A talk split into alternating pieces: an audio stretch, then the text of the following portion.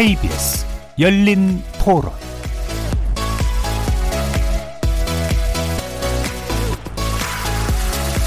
안녕하십니까. KBS 열린 토론 정준희입니다. 최저임금은 동결도 해야 되지만 더 이상 거기에 신경을 쓸 필요가 없다고 나는 봐요. 자영업자나 기업체에서 인원을 삭감한단 말이에요. 또 시간도 줄이고 또 소득은 줄어들고 우리나라 경제에 악영향을 미치고 소비도 줄어들어요 지금. 제가 사업체를 운영하고 있는데 최저임금이 오르면은 인건비가 제일 걱정이죠. 그에 대한 사대 보험, 국민연금, 고용보험, 산재보험 다 기업에서 부담을 하잖아요. 그럼 마이너스 된다는 거죠. 기업은 만들어봤자 적자라는 거죠. 희망이 없는 거죠. 시급이 오르면서 편의점 아르바이트 찾기도 되게 힘들어졌거든요. 솔직히 말해서. 기업 입장에서는 다들 어려우니까 뭐 무인화 시스템 도입하고 있고 역효과가 난다고들 많이 지적을 하고 있잖아요. 그럼에도 계속 추진을 해야 된다고는 생각하고 있습니다. 정부에서 여러 가지 뭐 그 지원책, 대책이 존재하고 있고 속도도 문제시 되고 있긴 한데 그런 거 다 따지면 좀 못할 거라고 생각해요.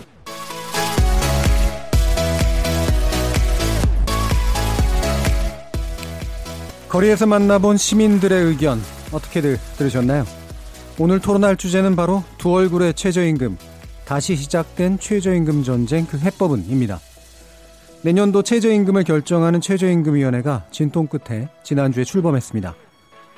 최저임금은 그 사회가 인정해주는 최소한의 노동가치면서도 다른 시각에서 보면 사용자가 감당할 비용의 직접 증가라는 문제를 지니게 되죠. 최근 2년 최저임금이 30% 가까이 인상되면서 이를 둘러싼 논의가 지나치게 좀 이념으로만 흐르는 감도 없지 않습니다. 오늘은 두 얼굴의 최저임금, 다시 시작된 최저임금 전쟁, 그 해법은이라는 주제로 내년도 최저임금 인상의 타협점을 찾아서 최저임금위원회 사용자 측과 근로자 측 두 분의 위원과 학계 전문가분들을 모시고 토론해 보겠습니다.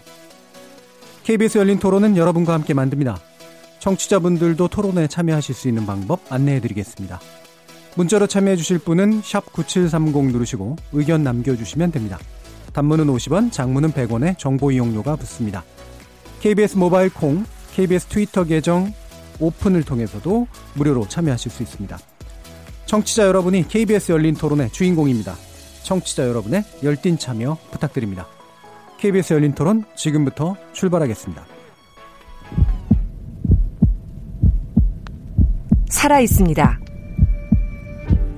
토론이 살아 있습니다. 살아있는 토론, KBS 열린 토론. 토론은 라디오가 진짜입니다. 진짜 토론, KBS 열린 토론.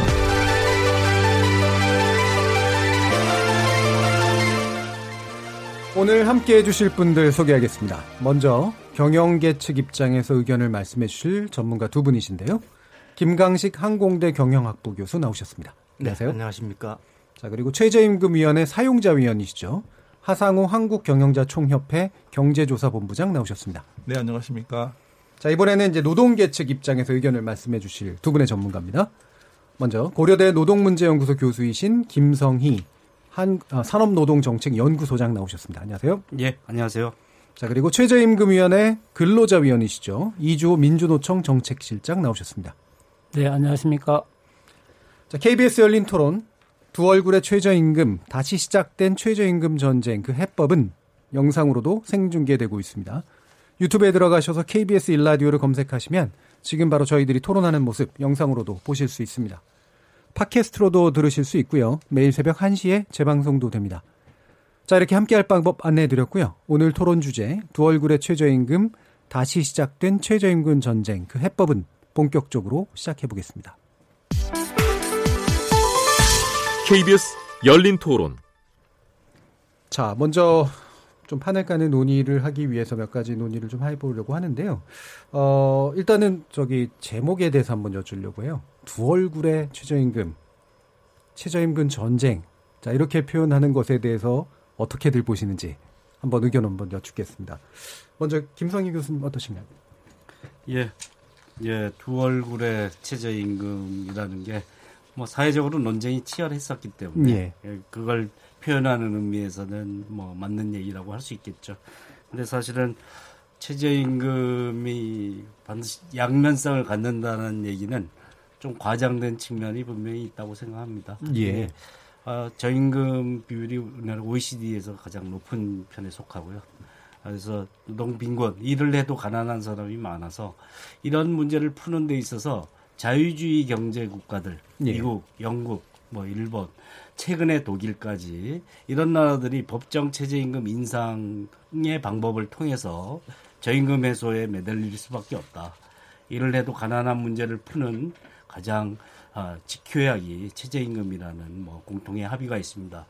어, 뭐 임금 인상이 높고 소득 수준이 높은 북구 국가들은 최저임금 같은 거 하지 않죠. 그렇지 예. 않아도 해결이 되는데 그렇지 않은 나라들에서 쓰는 방법이고 이게 꼭 이런 이런 양극화 노동빈곤 문제를 해소하겠다라는 문제를 진, 어, 해결하려면 뭐 최저임금이라는 해법에 주목하지 말 수- 않을 수 없는데 우리나라 자영업자 비율이 워낙 많다 보니까 예. 그, 그 중에 영세 자영업자들에게 미치는 악영향이 일부 예. 나타날 수 있다라는 점인데 이것이 또 양 측면에 대립되는 논리, 논리 로 부각되면서 예. 아, 두 얼굴이라는 표현으로 등장한 것 같습니다. 예. 근데 사실은 아, 밝은 면과 좀 모든 정책은 반드시 좋은 면만 있지는 않습니다. 네, 더 밝은 면을 많다라는 것에 예. 주목하는 것이 더 필요한 것이 아닌가 생각합니다. 예.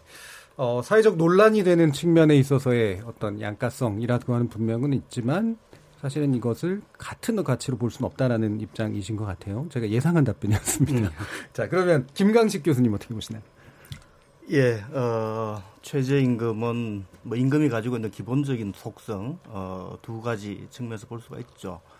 그 근로자로 봐서는 소득이고 어, 기업으로 봐서는 비용이고 이러다 보니까 이제 양자 간의 이해관계가 충돌될 수밖에 없고 예. 이 과정에 이제 최저임금의 경우에는 정부가 개입을 해서 정부가 어, 법으로서 최저임금 수준을 정하고 이에 의무적으로 따르게 하는데 이러한 그 정부의 결정 개입이 어, 적정한 수준으로 어, 이루어지는 경우에는 노사 양측에 있어서 어, 뭐 최적의 이익을 가져들 수 있습니다만은 만약 이런 정부의 결정이 어, 시장의 그 어떤 그, 그 노동의 수요 공급 또 가격 결정 메커니즘과 너무 크게 괴리가 있다든지 예. 하는 이런 경우에는 어느 한쪽이 일방적으로 어려움을 겪을 수밖에 없고 이 과정에서 어, 노사 또 근로자와 사용자 전체 이익이 침해되고 결국 국가, 국가 경제적으로 어떤 고용의 측면에 있어서도 어, 여러 가지 어려움이 발생할 수 있고 또 더 나아가서는 어, 국제 경쟁력 측면에 있어서도 최저임금이 어, 긍정적인 어떤 역할을 할 수도 있고 부정적인 역할을 할 수도 있고 그렇습니다. 근데 지금 우리 문제는 어, 최저임금이 지금 한 30년 정도 시행이 되어 왔습니다만은 물론 그동안에 최저임금에 대해서 이런저런 논의는 있었습니다만은 지금 최근 2년에 최저임금은 아주 뜨거운 우리 어떤 그 뜨거운 감자였다고 볼 수가 있습니다.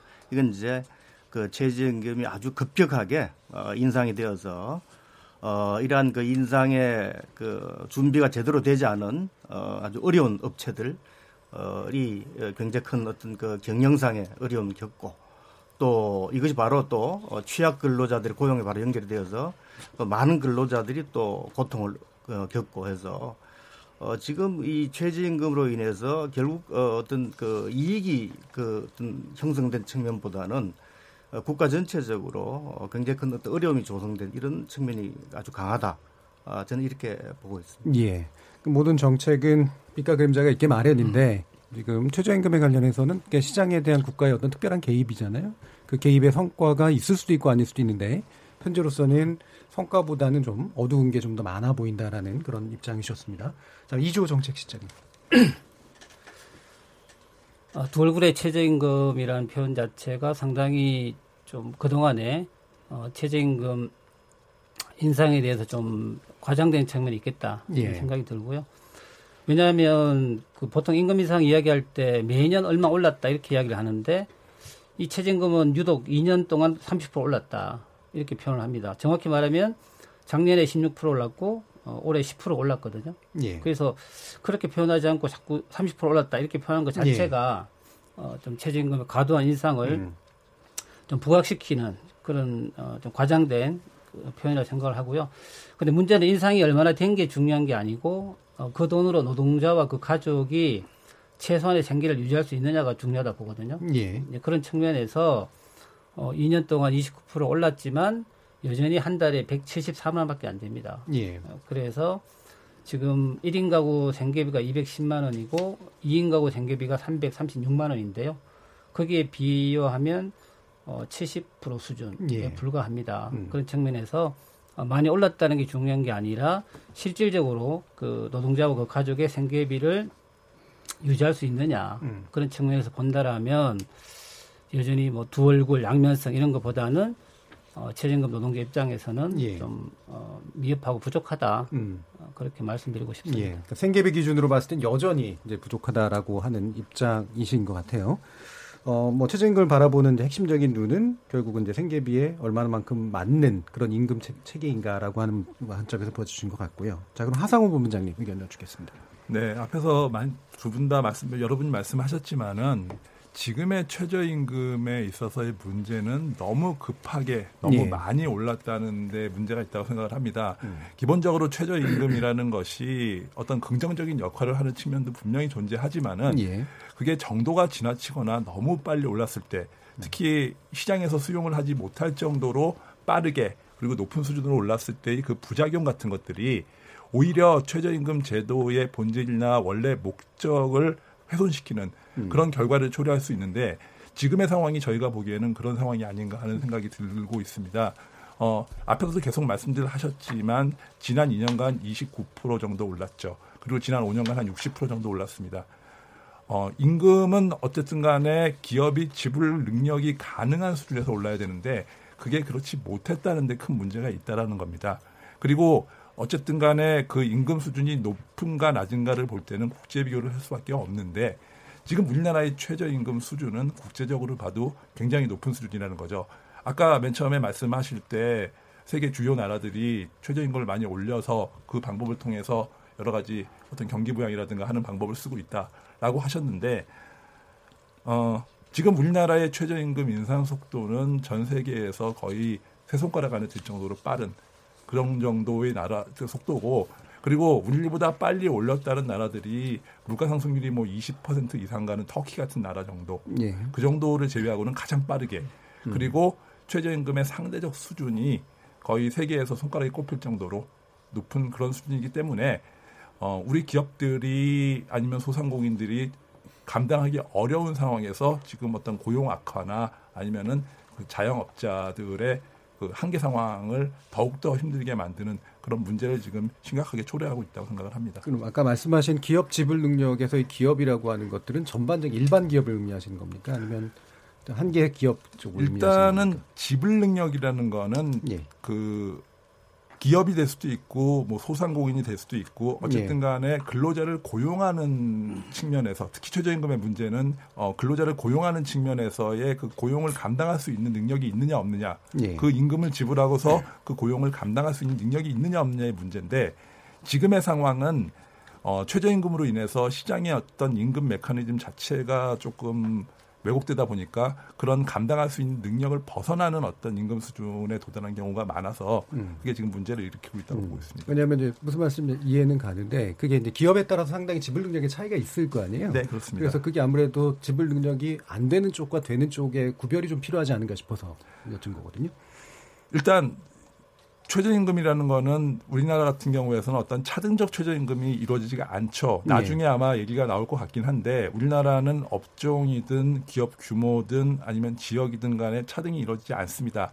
기업마다 말씀하신 것처럼 지불 능력이 다르고 어떤 근로자의 생산성이 다르고 이게 다 다른데 그런 것들에 대한 고려가 없이 일률적으로 계속해서 최저임금을 올리고 그것도 속도가 굉장히 빠르게 올리다 보니까 뭐 여유가 있고 여력이 있는 기업들은 버틸 수가 있지만은 그렇지 못한 기업, 특히 우리나라가 세계적으로 자영업자 비율이 가장 높은 나라 중에 하나인데 그 자영업자들이 한계 상황에 도달해 있는 상황에서 그 인- 높은 인건비 부담을 감당하지 못해가지고서 지불 능력이 부족해지는 거죠. 예, 그러다. 보니까 고용이 감소하는 것 같습니다. 예, 그래서 방금 이제 마지막에 얘기해 주신 이 부분을 받아서 이제 바로 논의를 진행해야 될 것 같은데요. 기본적으로 어, 지금 경총에서 이제 바라본 입장에서 보면 어, 최근에 들어서 너무 많이, 너무 빨리, 그러니까 수준과 속도가 둘 다 이제 좀 지나치다라는 그런 의견이세요.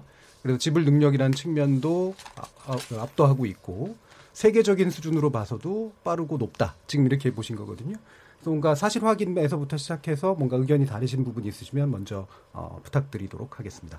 어, 김상 교수님 의견 주시겠어요?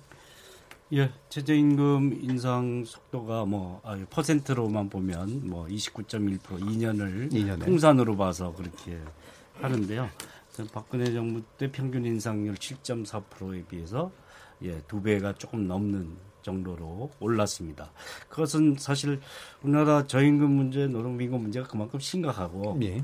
어, 저임금 노동자들이 일을 해도 뭐 생계를 감당할 수 없는 상태라는 것을 반영해서 뭐 지난 대선 때 모든 후보가 어쨌든 최저임금 만 원, 3년 내든 5년 내든 그렇죠. 하겠다라고 했지 않습니까? 그런 공감대가 분명히 있었다라는 점.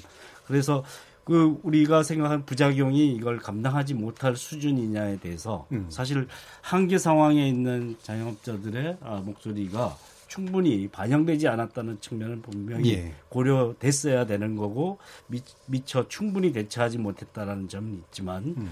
그래서 최저임금 아, 속도 자체를 조절을 해야 되고 낮춰야 되느냐 저임금 해소라는 원래 목표라는 것을 어떻게 할 것이냐에 대한 다시 원래 하려고 했던 뜻을 뜻으로 돌아가서 판단해 봐야 된다고 생각합니다. 예. 최저임금은 어쨌든 어, 이렇게 높은 인상률을 기록하면서 저임금 노동자들의 비율이 급격하게 줄었습니다. 미국과 함께 25%로 어, OECD 국가 중에 최고인데 그 비율이 꽤 많이 줄은 걸로 나오고 저소득층일수록 이 최저임금의 혜택을 많이 보고 있는 것으로 나와 있습니다. 뭐 물론 다른 변수가 좀 있어서 또 줬다 뺏는 그런 요소가 조금 나타나긴 했지만 그럼에도 불구하고 이게 어, 법정 최저임금 인상이라는 게 우리나라 저임금 노동자 소득 개선에서 획기적인 효과를 가질 수 있고 노동 시장의 과도한 격차를 줄이는데 중요한 기여를 하고 있다라는 지표도 분명히 나타나고 있는 있습니다. 예. 그럼 이조 정책 시장 그 뭐 우리 세계 수준에서 봤을 때 지금 너무 빠르고 높다라고 지금 지적해 주신 부분에 대해서 하신 말씀 있으신가요? 어, 저희들이 확인한 그 통계에 의하면은 어, 한국, 한국의 최저임금 수준이 한 OECD 중간 수준에 수준. 어, 불과하고요. 예. 근데 이제 경총 이야기를 들으면서 항상 그 기업이라고 했을 때, 어, 좀 자영업이랑, 어, 실제로 지불 능력이 있는 재벌을 구분해야 된다. 는 생각이 들거든요. 예. 예를 들자면, 뭐 계속 자영업의 위기를 이야기하고 있는데, 이 자영업을 좀 들여다볼 필요가 있는데, 한국의 자영업 비율이 OECD 4위입니다. 25%쯤 되거든요. 높죠. 예. 한 500, 560만 명 되는데, 저희들이 조사를 해보니까 560만 명 중에서 400만 명이 그 최저 최저임금과 상관없는 1인 자영업이에요. 예. 400만 명이. 그 나머지 160만 명도 그냥 가족들이 함께하는 자영업이 다수입니다. 음. 그런 상태에서 실제로 한국의 자영업에 어, 자영업이 많고 자영업의 위기라는 거는 어떻게 보면 최저임금 의 위기와 무관하게 어떤 한국 경제의 어떤 왜곡된 경제에서 비롯됐다는 생각이 들고요. 근데 경총에서 오셔서 자꾸 이제 뭐 자영업 이야기를 하고 기업의 지불 능력을 이야기하시지만 실제로 지불 능력이 있는 재벌 대기업이 어, 어떤 최저임금 비용에 대한 책임을 안 지고 있다. 예. 저희들은 여기 문제 제기를 하고 있고요. 안 지고 있는 건 어떤 지점인가요? 예를 들자면 저희 어, 민요총 산하에 마트 노조가 있습니다. 예. 그 마트 노조 이야기를 들어보면 지금 골목 상권을 초토화시킨 대형 마트 같은 경우에 그 이마트 홈플러스, 예. 그다음에 롯데마트 같은 경우에 5년간의 매출액이 한 120조 원 됩니다. 그게 다 이마트 같은 경우 영업이익이 한 1조 6천억 되거든요. 예. 거기에 30만 명의 노동자를 고용하고 있어요. 그런데 그 30만 명 중에서 소위 말해 비정규직, 무기계약직 노동자가 한 5만 명 됩니다. 예. 그, 그 5만 명 되는 노동자들이 기본급이 81만 원이에요. 음. 그 수당을 포함하면 겨우 최저임금을 넘깁니다. 예. 그러니까 실제로 어, 자영업의 문제를 자영업은 경, 한국 경제의 구조적 문제를 풀어야 되고 실제로 이 최저임금의 그 어, 인상 비용은 어떤 지불 능력이 있는 대기업이 그걸 풀어야 됨에도 불구하고 대비, 대기업이 원화청 문제라든지 비정규직의 그걸 통해서 오히려 책임을 안 지기 때문에 예. 이런 최저임금 인상에 따르는 여러 가지 문제가 발생하고 있다. 음. 그런 측면에서 저희들은 어, 경총이나 대기업들은 어, 자영업 핑계 대지 말고 재벌이 어떤 정당한 사회적 책임을 다해야 된다. 예. 그렇게 말씀을 드리고 싶습니다. 예, 지금 두 분의 논의를 좀 요약을 하면 어, 일단은 목표는 저임금 해소에 여전히 두어지는 게 맞다. 그다음에 일부 너무 빠르거나 높다라고 얘기할 수 있는 부분이 있는 것은 이제 자영업에 대한 어떤 한계 기업에 가까운 자영업에 대한 측면에서는 소홀했던 부분이 있는 건 사실이지만 이 부분은 뭔가 경제 구조의 문제로 해결을 해야 되지 최저임금 정책과의 직접적인 관련성은 없다고 봐야 된다라는 입장이시네요. 자, 그러면 김강식 교수님 이 부분에 대해서 얘기 들어보죠. 그 이제 대기업 재벌과 최저임금 이 관련성 물론 이것도 뭐 우리가 충분히 얘기할 수 있는데 이제 이걸 자꾸 얘기하다 보면은 최저임금 자체가 가지고 있는 문제가 가려질 가능성이 저는 굉장히 크다고 봅니다. 예. 재벌 원화적 문제는 그대로 다루고 그건 또 별개다. 적으로 최저임금 문제에서는 최저임금 여기에 지금 여러 가지 현안들이 많으니까 예. 여기에 지금 집중하는 것이 더 바람직하지 않는가. 그래서 실제로 이제 최저임금과 그 직접 관련된 당사자들은 중소기업, 자영업자, 소상공인이고 이들이 전체 고용의 약 한 90% 가까이 한 89% 이렇게 저 하고 있단 말입니다. 그런데 예. 실제 그 아까 이제 자영업자가 560만이고 그 중에 이제 그 고용은 없는 자영업자가 400만이어서 실제로 자영업자는 뭐 그렇게 어 최저임금에서 어 중요하게 다룰 필요가 없다 그렇게 말씀하셨는데 어 그게 어 설령 이렇게 그 동의한다 하더라도 소상공인 같은 경우는 굉장히 많습니다. 소상공인 같은 경우는 그 2018년 그 중소기업 연구원의 그, 그 보고서 통계가 있는데 그 소상공인의 그 한 달 수입이 그 평균 그 임금 근로자 평균 임금의 65%에 불과합니다. 예. 아, 다시 얘기하면은 어 이러한 그 이 실제로 약 80% 이상의 그 근로자를 고용하고 있는 절대 다수의 소규모 기업들, 소규모 기업들에 있어서 이 최저임금은 굉장히 심각한 문제고 이건 그 어떻게 본다면은 실제로 최저임금 미만을 벌고 있는 이런 사업주들이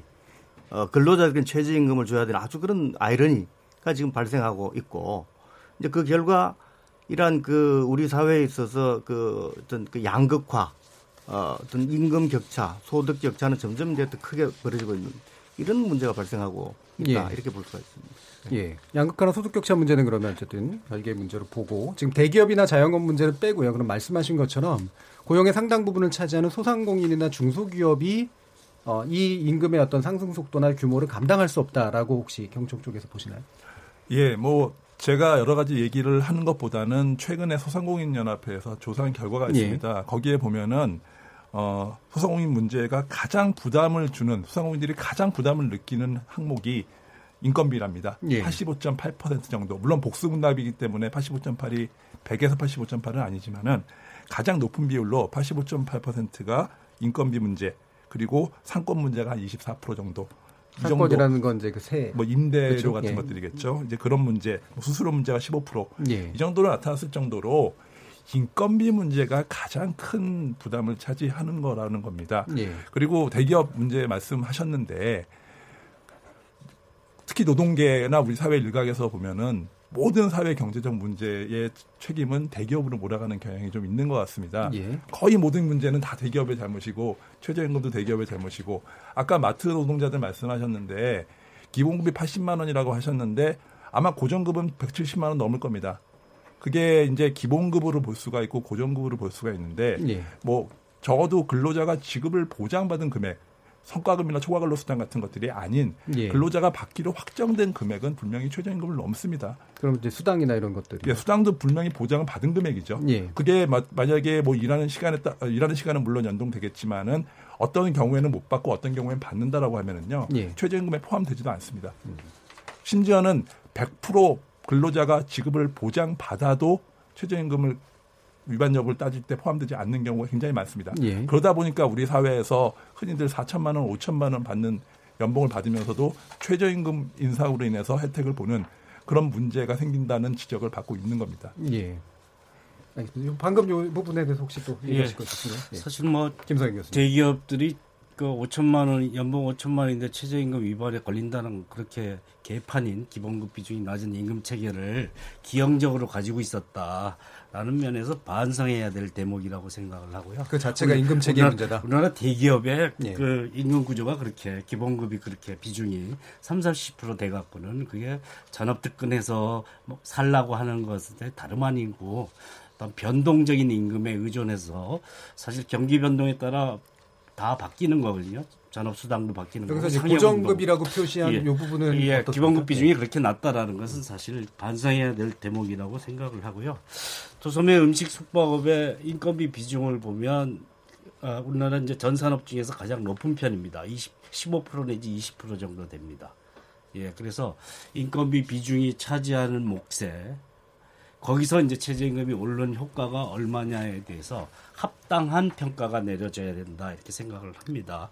어, 사실은 어, 의뢰 처지에 있는 사람들이 가백에 뭔가 문제 제기를 하기가 어려운 처지에서 어, 사실 최저임금이 문매를 맡고 있는 측면도 분명히 있다 생각합니다.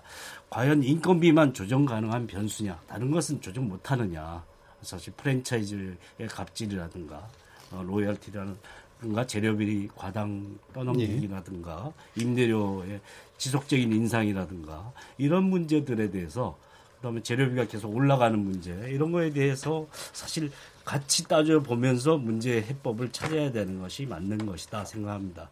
최저임금이 미치는 효과가 분명히 있는 것 영세 자영업에 분명히 있는 건 사실인데 그의 평, 그 효과 그 악영향이 과장돼서도 안 되고 정확하게 평가를 하면서 사실 골고루 햇볕을 쪼일 수 있도록 하는 방법이 우리가 모색하는 방법이잖아요.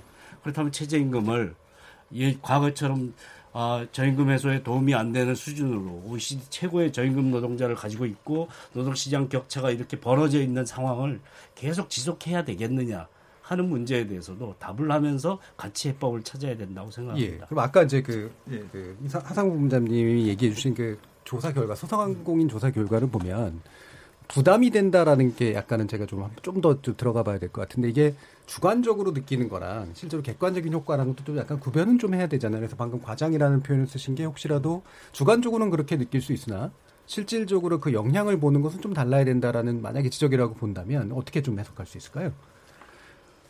이게 어떤 주관적 조사는 맞습니다. 지금 예. 아까 말씀드린 조사가 주관적 조사는 많은, 맞은데 어떤 고용 감소라든가 아까 오늘도 보니까 기업 경영 분석 한국은행에서 발표한 거 보면은 예. 이자 보상 비율이라고 해서 벌어서 이자도 갚지 못하는 기업의 비율이 30%가 넘는다. 뭐 이런 얘기가 나오고 있지 않습니까? 이게 그만큼 굉장히 어렵다는 거죠, 실제로. 예. 실제로 굉장히 어렵다는 거고요. 제가 이거는 뭐 저 김선희 교수님께서 굉장히 극단적인 표현까지 써가면서 말씀을 하셔서 음. 제가 사실관계를 한 번 더 말씀을 드려야 될것 예, 예. 같은데 기본급이 3, 40%인 기업이 물론 있습니다. 근데 고정급 가지고 얘기를 하는 게 맞다고 생각을 합니다.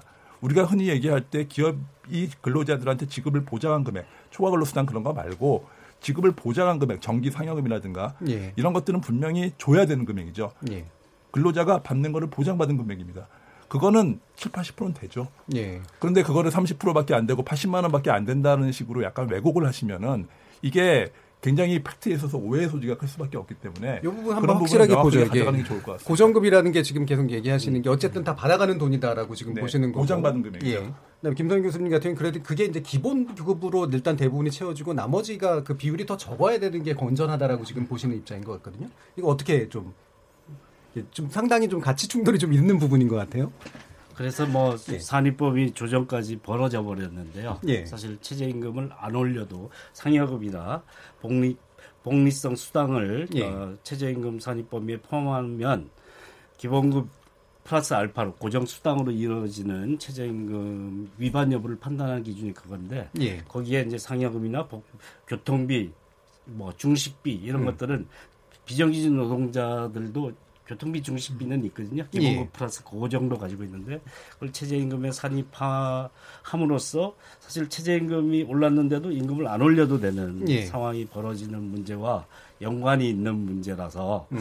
우리 우리가 상여금 비중이 뭐 20% 내지 30% 되는 것은 대기업의 경우에 그것도 이제 사실은 아, 지금은 정기 상여금인데 변동적 상여금으로 바꾸고 싶은 욕구를 반영하고 있는 측면이 있습니다. 예. 그래서 사실 이, 이 구조가 정상적인 구조는 아니죠. 통상 임금이 예, 최- 최소한 60% 이상은 돼야지 돼. 통상 수당 정도가 돼야지 되는데 상여금 붙고 시간의 수당 붙고 다른 복리성 수당 붙고 그다음에 인센티브 붙고 이렇게 해서 임금을 구성하는 방식이라는 게 아, 우리나라의 대기업 수준에서 봤을 때는 좀 우리가 세계적 기업으로 성장하고 있는데 임금 구조는 사실 굉장히 주먹구구식 과거에 아, 정근대적 수준을 크게 벗어나지 못한다. 예, 그게 정상적이다 비정상적이다라고 보려면 뭔가 기준이 좀 있어야 되잖아요. 근거나 예. 를 들면 이제 해외 전반적으로 뭐 건전한 자본주의 국가들의 경우 임금 체계가 대부분은 그렇게 안 돼 있다라든가 뭐 예. 그렇습니까? 예, 그렇죠. 기본적으로 통상적으로 받는 임금이라는 게 예. 예. 6, 70%를 차지하는 것이 기본이라고 할 수 있습니다. 음. 뭐 상위 별 어, 성과급이나 이런 것을 가미하는 경우에 이제 그런 직종이 있을 수 있는데 예. 기본적으로 이제 아, 아, 생산직과 사무직의 중추 노동자들의 경우에 적용되는 임금 구조는 그렇습니다. 예. 요그 부분은 대- 그 대목에서 제가 예, 뭐 말씀하실 게 있으신가요? 예, 이조 정제시죠. 근데 이제 경총에서 아까 그 최저임금 예. 뭐 5천만 원 받는 사람이 최저임금 미달이다. 그래서 기본급이 낮다. 예.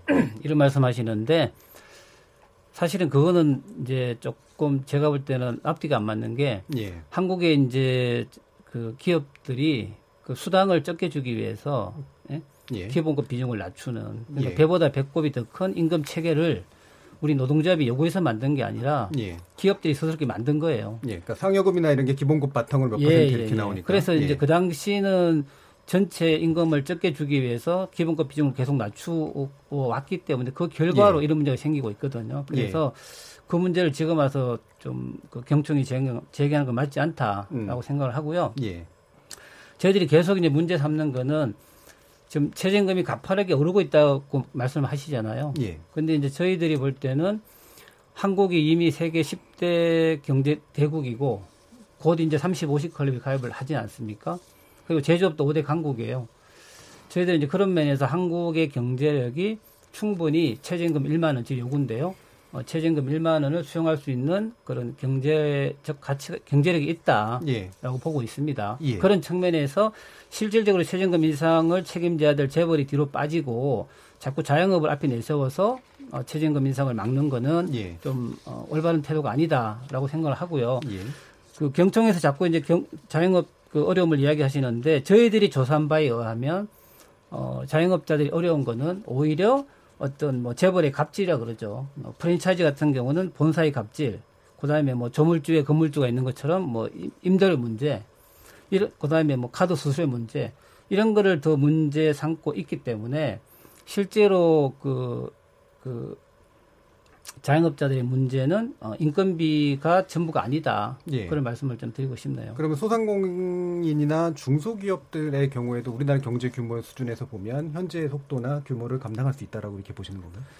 계속 말씀드리지만 한국의 경제가 어, 재벌 독점 체제에서 예. 수출 주도 경제를 했지 않습니까? 그렇게 해서 한국의 모든 어떤 어, 어떤 부의 가치가 어, 정부가 법인세 감면을 포함해서 재벌에게 엄청난 혜택을 줬고 그런 혜택을 통해서 재벌이 성장을 했지 않습니까? 예. 그러면 이제 지금 와서는 뭐 우리가 상생 경제라는 표현도 쓰고 뭐 동반 성장 이야기를 하고 있고 포용 성장을 이야기하고 이야기하고 있는데 그럼 더 이상 어, 재벌이 혼자서 어, 앞으로 나가는 것이 아니라 그런 원화청 문제라든지 중소상공인 문제라든지 최저임금 노동자 문제라든지 이런 것들을 함께 함께 살기 위한 음. 그런 어, 정책으로 전환을 해야 된다라는 말씀을 드리고 싶네요. 예. 그럼 김광식 교수님께 여쭙겠는데요. 그러니까 요 예. 지금 나온 내용 포함해서 아마 하신 말씀들이 좀 있을 것 같은데 지금 예. 재벌을 이제 재벌이나 대기업이 이제 뒤로 빠져서 자영업을 앞세워서 지금 뭔가 이렇게 약간의 네. 대마곡을 하고 있다라는 표현이신데 이 부분 은 어떻게 보시나요?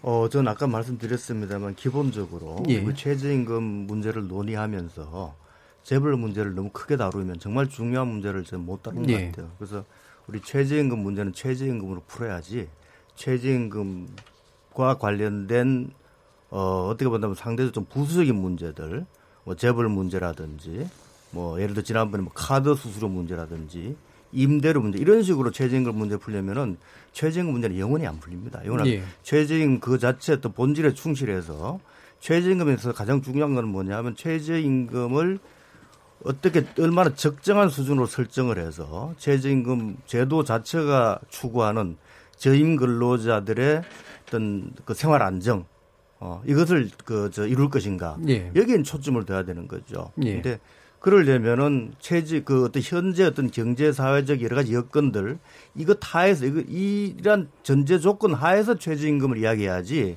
기본적으로 이를 둘러싸고 여러 가지 어떤 주변 요인들 자체를 지금 건드려서 어 이걸 또 변화를 통해서 최저임금에 어떻게 좀 영향을 미치자는 것은 제가 볼 때 굉장히 위험하고 만약 이렇게 된다면은 어 엄청난 부작용이 발생할 수 있지 않을까. 음. 어 최저임 어떻게 본다면 최저임금 문제를 어, 다른 방식으로 해결하려면 예를 들어 이런 거죠. 카드 수수료 문제 지난번에 최저임금 뭐 급히 오르다 보- 급격히 오르다 보니까 뭐 소상공인 자영업자 영세 사업자들이 굉장히 힘들었습니다. 그래서 예. 정부에서 어, 도와주기 위해서 몇 가지 방안이 있었는데 그 중에 하나가 이제 카드 수수료를 좀 저 낮추라 해서 자영업자 소상공인들이 혜택을 받습니다. 근데 그 결과가 어떻게 되냐면은 어, 결국 카드 사업자들이 어, 이러한 그, 이 영세 사업자들에게 낮춘 그 수수료를 다른 쪽에서 다시 이제 보전을 받았죠. 온 국민들이, 전체 국민들이 결국은 카드 사용해서 혜택이 줄어드는 그런 문제가 예. 발생한 거고,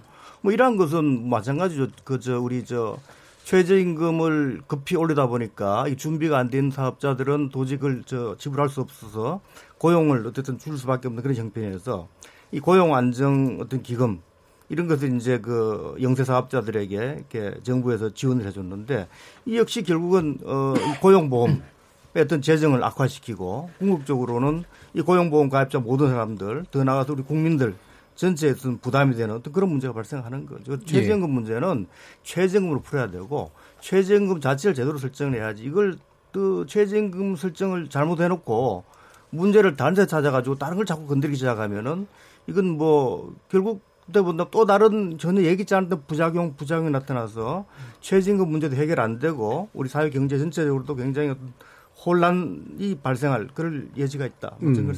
그러면 제가 약간 궁금한 게 김- 그, 그, 그 최저임금 문제의 본질은 이제 뭐 쭉 얘기는 해주셨습니다만, 그렇죠. 어, 예. 저임 근로자의 어떤 그저 최저 생활 보장입니다. 예. 근데 좀 문제는 최저임금을 어쨌든 뭐 29%를 올려서 어 최저임금이 급격히 올랐는데 그 결과가 어떻게 됐는가? 예. 정말 저임 근로자들의 삶이 더 나아졌는가? 예. 어 우리 통계청에서 여러 이제 고용 통계, 소득 관련된 통계를 쭉 뭐 매달 내고 분기마다 내고 있는데 그 2018년부터 최저임금이 급격하게 오르기 시작했는데 2018년 1월 1일부터 지금까지 그러니까 약간 1년 반 가까이 지났죠. 1년 반까지 지났는데 지금까지 매 분기마다 그 최하위 소득 근로자 그러니까 이제 1분이 그 소득 근로자 20%의 소득이 계속 떨어져 왔습니다.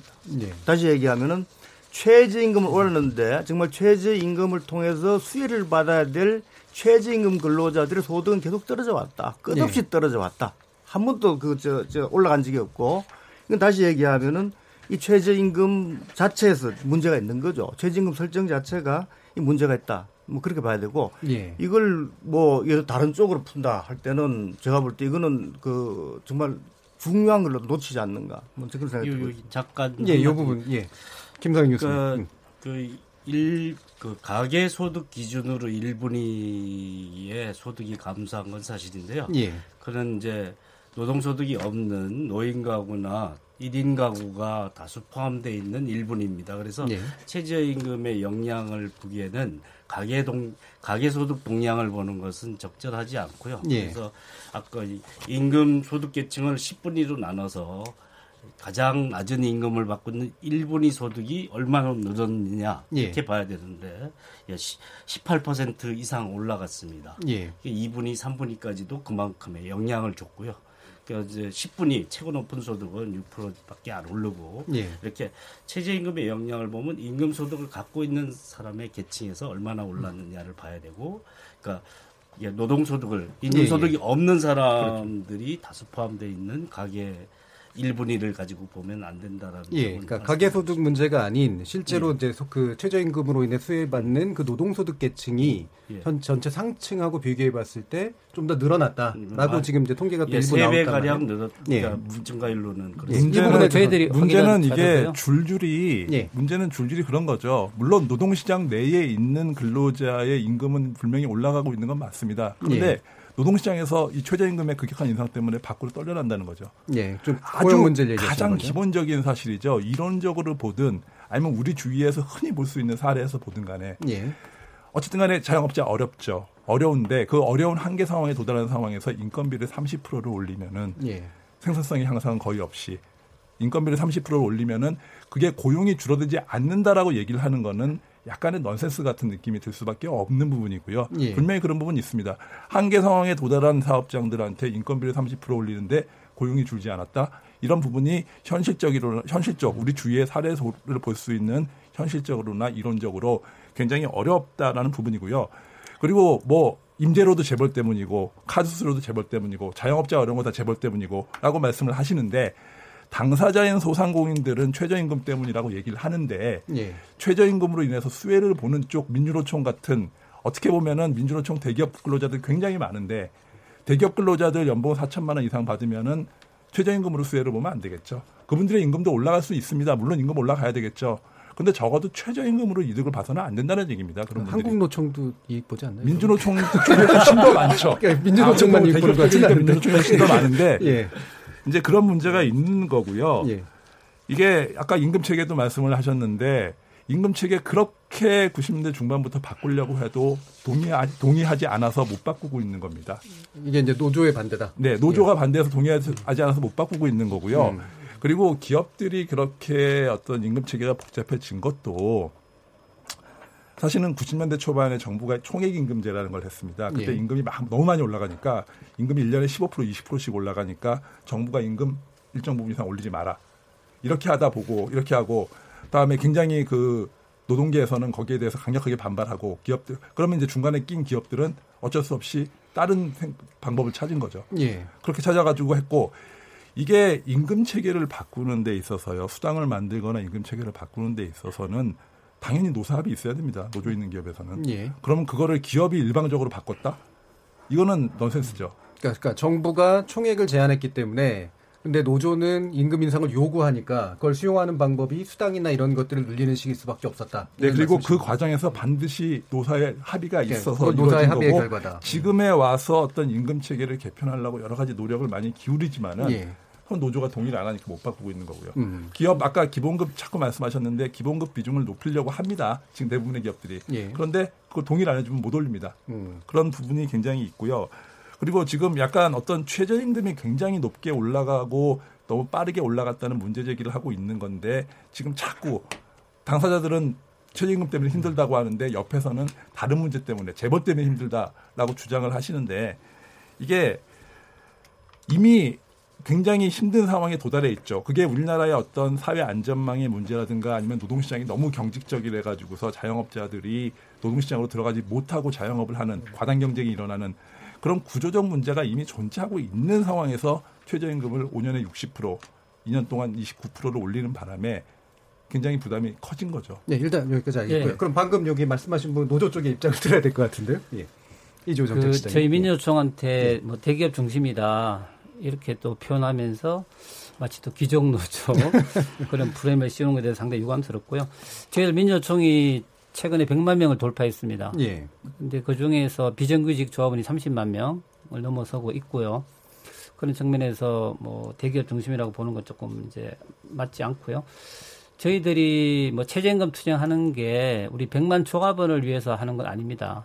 어, 아까 말씀처럼 노동조합이 있는 데는 충분히 그 단체 교섭을 통해서 예. 어, 최저임금 그 이상을 할 수가 있고요. 다음에 저희들이 최저임금 투쟁하는 거는 노동조합이 없는 90%의 노동자들 예. 그러니까 우리가 모든 노동자를 위한 임투를 하자. 그 국민 임투. 음. 그런 개념으로 생각하기 때문에 최저임금 투쟁을 하는 것이고요. 예. 그래서 저희들이 그런 투쟁을 통해서 아까 자꾸 가파르다고 표현하셨지만 어쨌든 최저임금이 좀 조금 이전에 비해서 많이 오르면서 지금 저임금 노동자의 비중이 지금 최초로 20% 이하로 떨어졌고요. 예. 어, 그리고 상위 10%와 하위 10% 격차가 5.63배에서 5.04배로 완화되면서 실질적으로 어떤 그 소득 격차 또 줄어드는 효과가 있습니다. 그런 면에서 최저임금이라는 것이 최저임금 노동자들의 어떤 삶의 질을 높이고 생계비를 보장하고 어, 소득 재분배와 격차 해소가 목적, 목적이라면 상당히 이제 그런 방향으로 가고 있다고 보고요. 예. 그래서 저희들은 이제 그것을 더 어, 가파르게 가야 된다라고 생각을 하는 이유가 그 작년에 최저임금 인상 수혜자가 552만 명입니다. 예. 근데 거기에 임금 총액이 7.2조 원이에요. 그러면 7조 7.2조 원이 좀 많은 것 같은데 우리나라 노동자 전체 보수 총액이 768조입니다. 그러니까 최저임금 가파르게 오른다 많다 뭐 이렇게 이야기하지만 전체 노동자의 임금 포션의 1%밖에 차지하지 차지하고 있지 않거든요. 예. 그런 면에서 많은 사람들이 이야기하는 뭐 불평등 격차에서 양극화 해소 포용 성장 100번 외치는 것보다 최저임금이 좀 더 올라서 어, 그 최저임금 노동자들의 그런 삶의 질을 높인다라면 예. 그 자체가 어떻게 보면 양극화 해소고 격차 해소고 어, 소득 주도 성장이고 포용 성장이다. 알겠습니다. 그런 측면에서 좀 적극적으로 바라봐 주시면 좋을 것 같고요. 예. 저희들이 한, 한 말씀만 더 드리면 왜 자꾸 재벌의 책임을 묻냐 하면 자영업자들은 아까도 말씀드렸지만 어 그 자꾸 자영업을 내세우, 내세우지 말자는 이유가 저는 재벌의 책임이 제일 크다고 보는 이유가 결국은 어, 아, 정말 최저임금 인상하니까 되게 좋지 않습니까? 이런 긍정적 효과가 일어남에도 불구하고 최저임금에 대해서 계속 이제 어, 반대를 하는데 결국에 이제 그게 뭐 기업의 지불 능력이 없다라고 이야기를 하지 않습니까? 예. 그런 측면에서 보면 저희들이 어, 재벌이 자꾸 재벌에게 비용을 청구한다 이렇게 표현을 하는 이유가 우리나라 정부 예산이 1년에 470조입니다. 470조인데 지금 30대 재벌의 사내 유보금이 950조거든요. 예. 그리고 삼성 이건희 회장이 주식 배당금이 4,700억이고 이렇게 상당히 많은 부를 어, 재벌이 가져가고 있는 어, 이런 상태에서 재벌이 제대로 이런 사회적 책임을 한다라면 아주 가파르게 오른다고 하는 최저임금의 어떤 비용 부담을 충분히 한국 경제가 감당할 수 있다. 예. 그런 측면에서 다시 한번 재벌의 역할, 예. 책임을 어, 말씀드리는 예, 겁니다. 그 부분에 대해서 이제 본질적이지 않다라고 지금 생각하시는 쪽이고 여기서는 되게 중요한 요소라고 생각하시니까 약간 좀 다른 부분인 것 같긴 하고요. 제가 한 가지만 확인할 게 지금 임금 체계 왜곡은 노조가 결국 타협해준 결과다. 이 부분은 어떻게 예, 보세요? 뭐그 노태우 정부 때 총액임금이 87년 이후에 아, 그 전까지 저임금에 억눌려 왔던 노동자들이 임금 인상 요구가 분출할 때 예. 에, 노태우 정부가 이제 에, 임금 인상률 6%로 묶으려고 뭐 그때 뭐 저임금 해소하려면 10몇 프로씩 막 올라갔어. 뭐 20%까지도 올라갔던 그때 그랬던 결과죠. 뭐 타협 그걸 이제 뭐 타협을 그 선뜻 했겠느냐 싶지만 그런다 뭐 그 방법이 기본급을 올리는 게 가장 좋죠. 사실은 기본급이 낮은 것으로 장시간 노동 체제가 온전된 건 사실입니다. 왜 네. 장시간 노동해도 할증률 적용해도 사실 큰 부담이 되지 않기 때문에 예. 기본급 베이스로 하니까 이 초 그 기본급 기준이 비중이 높다면 그것이 굉장히 부담이 돼서 사실 새로 추가 고용하는 게 더 나을 수도 있는데 예. 150% 200% 할증률을 주면서도 아, 기존 노동자를 장시간 노동시켰던 체제를 온전시킨 측면이 있어서 사실 궁극적인 수혜자는 기업이다 이렇게 생각을 합니다. 그래서 임금 문제에 있어서는 사실 서로 동상이몽이에요.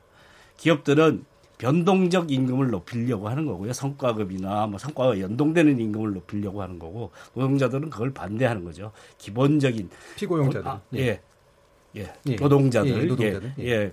어, 지속적으로 고정적으로 받을 수 있는 임금 부분이 높아야 된다. 기본급 비중이 높아야 알겠습니다. 된다라는 동상이몽이 있다 이렇게 생각합니다. 노사 예. 합의한 거는 맞죠? 어쨌든 간에 맞, 맞지 않습니까? 그렇지 뭐 그게 이제 왜 정부의 서슬퍼른 공세 속에서 사용자들도 어쩔 수 없지만 그 다음 더 예. 더 어쩔 수 없었던 거 아닐까요? 정부 정부 정책하에서 노사 합의의 결과로 만들어진 거다라고 일단 얘기할 수 있을 것 같고요. 네, 근데 저기 사실관계 하나만 바로잡아야 될 것 같습니다. 이게 계속 제가 말씀을 드리는데 노동계는 계속 그 말씀을 하시는데 사내 유보금이 꼭 기업이 돈을 쌓아놓은 것처럼 말씀을 자꾸 하시는데 현금은 아니다 이런 말씀이죠. 현금이 아니라 네. 공장이나 이런 투자의 결과물이고 그걸 통해서 일자리도 창출하고 여러 가지를 한 건데 자꾸 사내유보금이 많다가 많다는 거 가지고서 문제를 삼으면은 그럼 기업 활동을 하지 말라는 얘기죠. 예, 알겠습니다. 일단 거기까지 듣고요.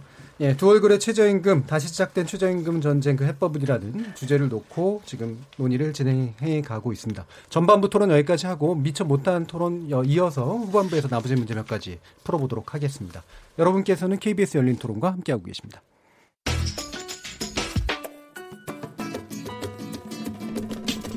묻는다, 듣는다, 통한다. KBS 열린 토론. 듣고 계신 청취자 여러분, 감사드립니다. 들으면서 답답한 부분은 없으신가요?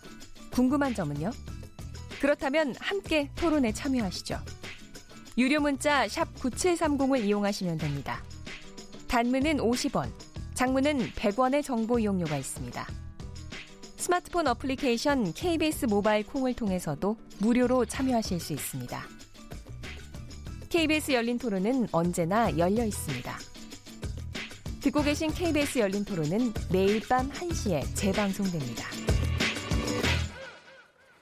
자, 그러면 지금부터 우리 토론이 진행되는 동안 청취자들께서 보내주신 의견 한번 들어보겠습니다. 정의진 문자캐스터. 네, 안녕하십니까. 문자캐스터 정의진입니다. 두 얼굴의 최저임금, 다시 시작된 최저임금 전쟁, 그 해법은 이라는 주제로 청취자 여러분이 보내주신 문자 소개해드리겠습니다.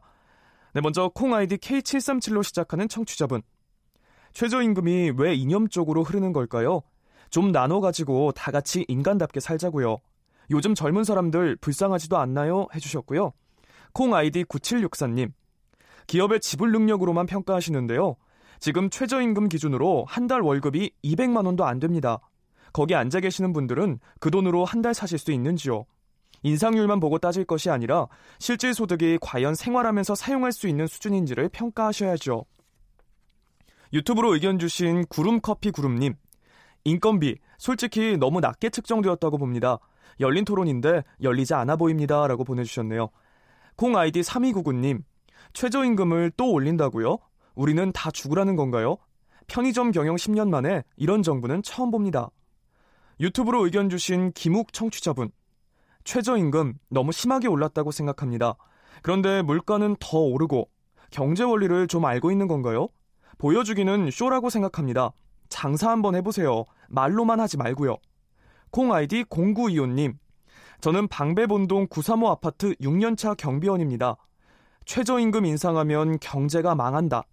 물가는 인상되고 소비자가 돈을 안 쓰니 자영업이 안 되는 겁니다. 통닭 한 마리 배달비까지 2만 원인 세상입니다. 콩 아이디 4128님. 값싼 외국인 노동력을 쓸 수밖에 없는 업체나 농어촌 등 어려움이 많은 곳이 너무 많습니다. 정부의 차별화, 선별화하지 못한 획일적, 일방적인 최저임금 정책은 폐기되어야 합니다.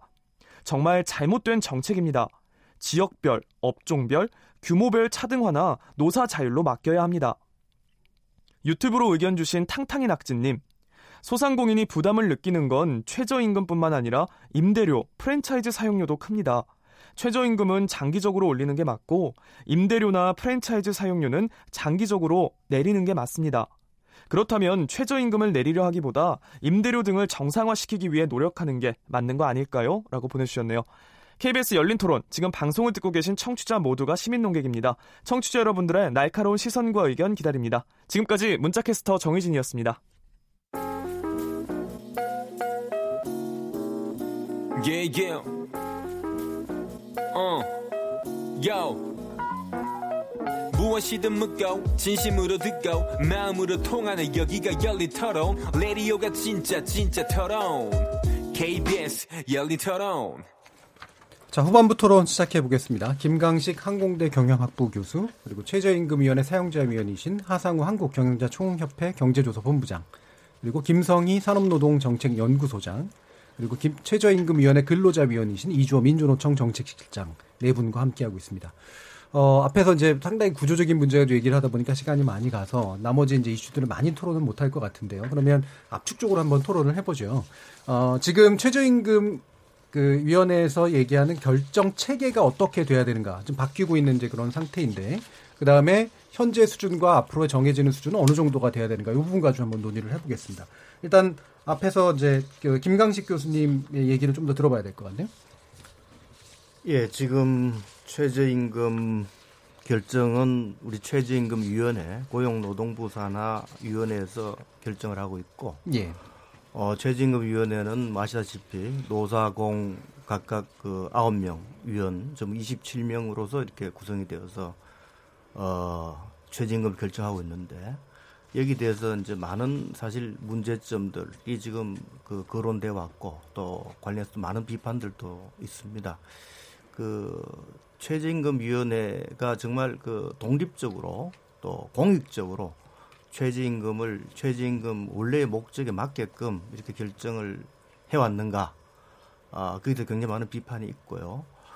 어, 또 최저임금 그 위원회 어떤 위원회 위원 구성에 있어서도 어, 이러한 그 위원 구성이 원래 최저임금 제도 어떤 본연의 목적을 달, 달성할 수 있게끔 그렇게 그 이 중립적이고 어, 어떤 그 공익적인 어, 그러한 위원들을 구성이 됐는가 그에 대해서 사실 많은 비판이 있어 왔고. 그럼 사용자 위원하고 어쨌든 노동자 위원 측은 그렇게 된다고 치면 공익 위원 측이 잘못 어, 중요한 거는 이제 공익 위원인데 예. 우리 현행 그 최저임금 법에 따르면은 공익 위원은 그 고용 노동부 장관이 추천을 네. 해서 이렇게 이제 그 임명을 하게 돼 있는데 어 고용 노동부 장관이 추천을 하다 보니까 결국 이제 그 정부 입장에 맞는 어 고용 노동부에서 좀 편한 이런 분들을 이제 공익위원으로 네. 추천을 했고요.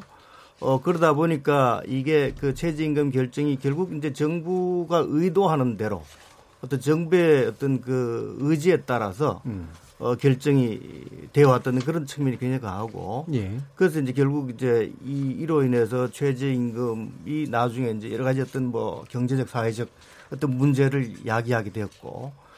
어, 그래서 이제 그 이에 대한 많은 비판이 있어서 고용노동부에서 어, 작년부터 이제 노력을 해서 이를 개편하기 위한 예. 새로운 어떤 그 최저임금 결정 체제를 이제 안을 이제 그 만들고 지금 이제 국회에도 지금 이 안이 지금 저 이게 그 논의가 되고 있는 그런 과정입니다. 그래서 그 결정위원회를 이제 크게 두 개로 이제 이원화를 해서 예. 어, 먼저 어, 일정한 이제 구간을 설정하는 구간 설정 위원회를 만들고 임금 이 정도 돼야 된다. 예. 그리고 예. 나서 이제 일정한 범위를 만드는 거죠. 예. 일단 범위를 제시해 주면은 이걸 가지고 이제 그 또 다른 위원회에서 결정위원회에서 예. 이제 구체적으로 정하는 이런 이제 이원화 방식을 이제 우리 정부에서 이렇게 제안을 했는데 예. 뭐 여기에 대해서도 우리가 이제 아마 토론할 거는 굉장히 많을 것 같습니다. 저는 뭐 예. 개인적으로 이런 그 정부의 어떤 안이 그렇게 썩 어, 지금보다 더 낫지 않다. 저는 음. 이렇게 보고 있습니다. 그 어떤 면에서 이제 그러신가요? 어, 이렇게 두 개의 위원회로 나눴는데 예.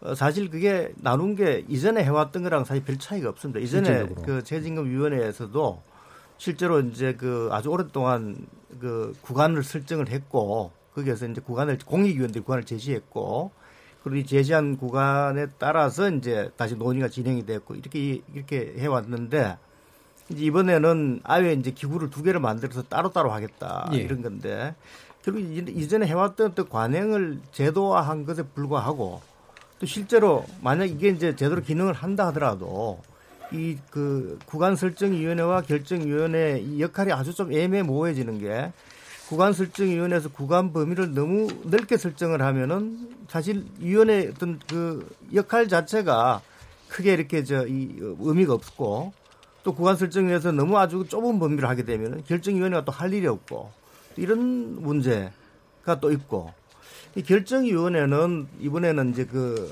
공익위원 추천 방식을 조금 바꿔서 국회에서 네 명을 추천하게끔 이렇게 했고요. 예. 어, 정부에서 다섯 명 아마 그럴 겁니다. 그래서 이제 아홉 명을 하게끔 했는데 어, 아 정부에서 두 명인가요? 세 명인가요? 예, 네. 그렇게 이제 하게 했는데 결국 이렇게 된다면은 그 이 위원 구성이 어, 정부 세 명, 국회 네 명이니까 국회는 이제 여야가 이제 적절하게 이제 배분을 할 거고 그럼 결과적으로 그 전체 일곱 명 중에서 다섯 명은 어쨌든 정부 측 공익위원이 되는 거고 결과적으로는 이전하고 똑같다. 정부가 어떤 그 실질적으로 최저임금위원회를 지배하고 또 실질적으로 최저임금위원회에서 의사결정을 주도하는 그런 측면에 있어서는 예. 모양새만 조금 바뀌었지. 예. 뭐 그전하고 달라질 게 하나도 없고 그제 생각에는 뭐 그동안 이제 최저임금위원회에 대한 비판이 많았으니까 이번에 이제 정부에서 어 이를 개편하기 위해서 열심히 노력하고 있다. 하는 걸 좀 보여주는 그 정도 수준이 아닌가. 예, 실질적으로는 차이가 없다고 보시는 예. 것 같은데 김성인 교수님 어떤 입장이세요? 예, 뭐 어쨌든 국회 통과가 안 돼서 올해 예. 최저임금 결정은 과거 방식으로 기존 방식으로 할 수밖에 없는 돼 예. 있고요.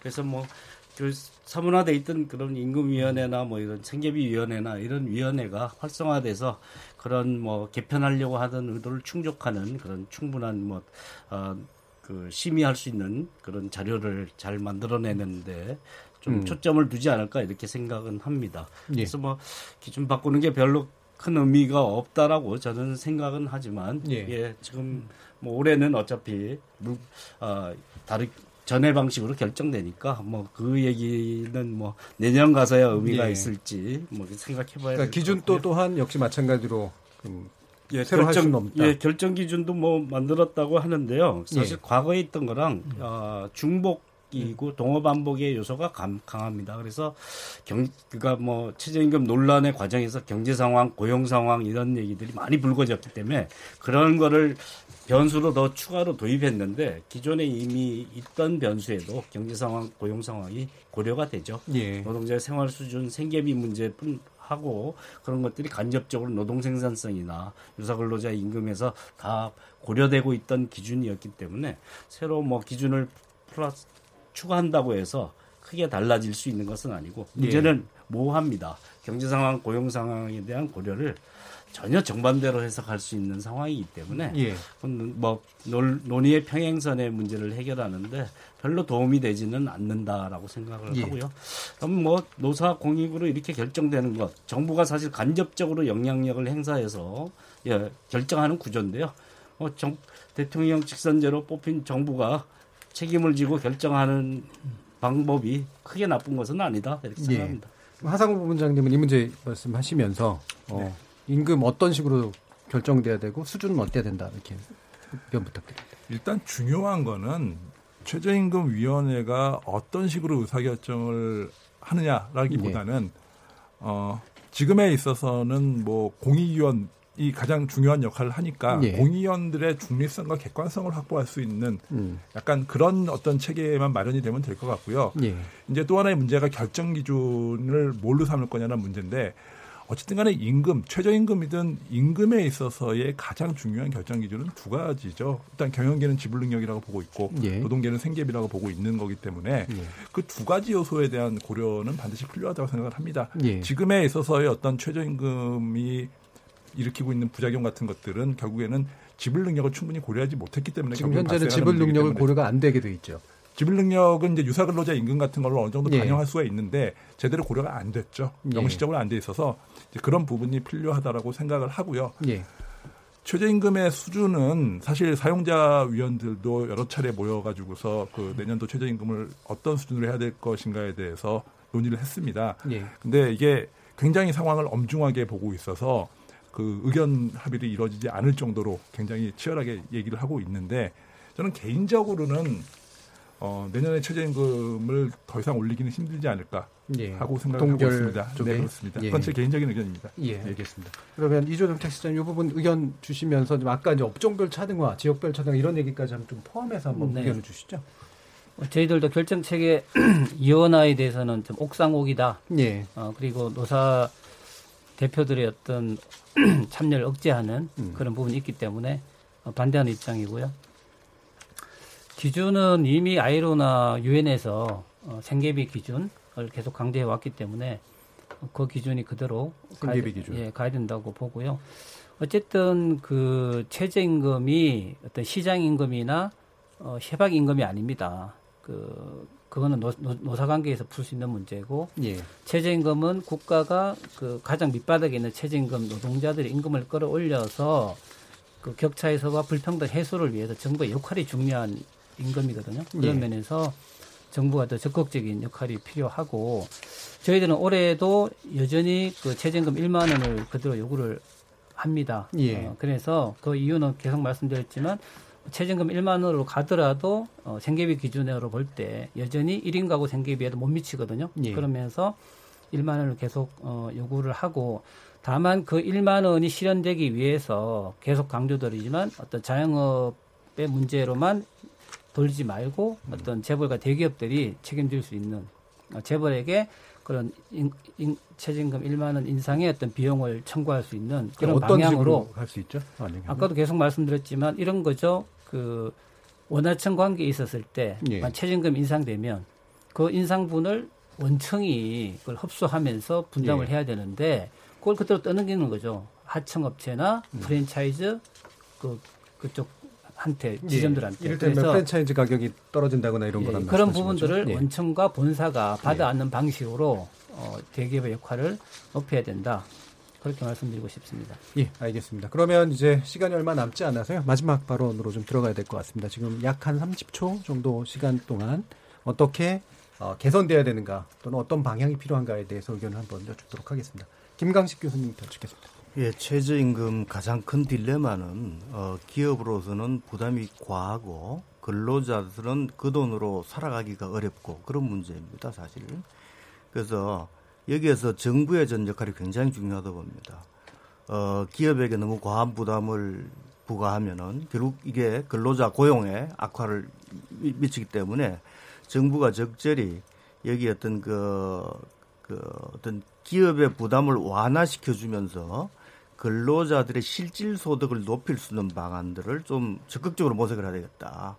예를 들어서 어떤 세제 에, 개혁을 통해서 실질적으로 근로자에게 도움이 될 수 있는 근로를 통해서 오히려 세금을 내는 게 아니라 세금을 다시 돌려받는 마이너스 소득세라든지 근로 장려 세제를 한다든지 또 근로 관련해서 여러 가지 사회 복지 정책을 통해서 기업의 부담을 최소화하면서 근로자들의 실질 소득을 높이는 방안 정부의 역할이 굉장히 중요하고 또 하나 중요한 거는 최저임금 어떤 명목 그, 그 금액보다도 실제로 중요한 건 근로자들의 생활 안정이 중요하니까 생활 안정에 있어서는 실질 소득이 굉장히 중요하고 실질 소득은 결국 물가 안정을 통해서 실질 소득이 가능하고 이건 온, 오롯이 이건 저 정부의 역할이고요.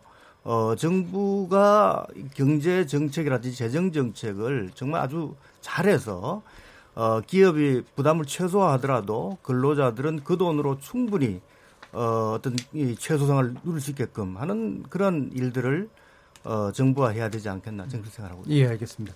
시간이 정말 얼마 안 남았습니다. 예, 김성인 교수님. 예, 뭐 나라가 부유해지는데 국민이 가난하면 안 되니까 경제 성장률만큼 올라가야 되고요. 예. 그다음에 이제 실질 임금을 유지하려면 물가 상승률만큼 올라가야죠. 그렇게 하면 4.0 내지 4.5%입니다. 이게 동결 수준이라고 예. 생각을 합니다. 그래서 뭐 임기 어, 3년 내 만 원이 안 돼도 임기 내에 뭐, 만 원을 달성하려면 6.2% 정도 올려야 예. 됩니다. 산입 범위 확대로 2.74%에서 7.7% 정도 깎이는 효과가 있습니다. 이걸 감안하면 사실 박근혜 정부 인- 평균 인상률 7.4%와 의 수준에 예. 네. 어금에 어, 주변에서 결정이 돼야지만 뭐 사실은 작년과 동결 수준이 아니냐 생각합니다. 예. 그러면 하성 부장님. 예, 일단은 올해 최저임금이 이제 안정이 돼야 될 것 같고요. 2020년 최저임금이죠. 2020년 최저임금이 어떤 우리 국민 경제를 종합적으로 고려한 수준에서 안정이 돼야 될 것 같고 일단은 지금의 최저임금 제도가 약간의 합리적이지 못한 부분이 있기 때문에 어, 업종별이나 규모별로 최저임금을 어떤 노동 생산성이나 지불 능력에 맞게 차등을 둘수 예. 있는 그런 제도 개선 같은 것들도 필요할 것 같습니다. 알겠습니다. 자, 이주호 실장님 제가 10초만 드리겠습니다. 예. 하여간 한국 사회가 지나치게 최저임금에 대해서 어떤 혐오라든지 갈등을 예. 부추기는 것 좀 없었으면 좋겠고요. 음. 정말 한마디로 최저임금은 죄가 없다 이런 음. 말씀을 드리고 싶고 오히려 최고 최고임금제가 도입이 필요한 그런 상황이라는 생각이 들고요. 어쨌든 그 숫자와 통계 논쟁 이전에 그 이면에 숨겨져 있는 우리 최저임금 노동자들의 삶과 목소리에도 예. 좀 귀를 기울여서 최저임금 투쟁이 청년과 여성과 비정규직의 인투다 예, 그런 알겠습니다. 관점에서 바라봐 주시면 좋겠습니다. 예, 오늘 여러 가지 토론들 감사드리고요. 저는 내일 저녁 7시 20분에 다시 찾아뵙겠습니다. 지금까지 KBS 열린 토론 정준이었습니다.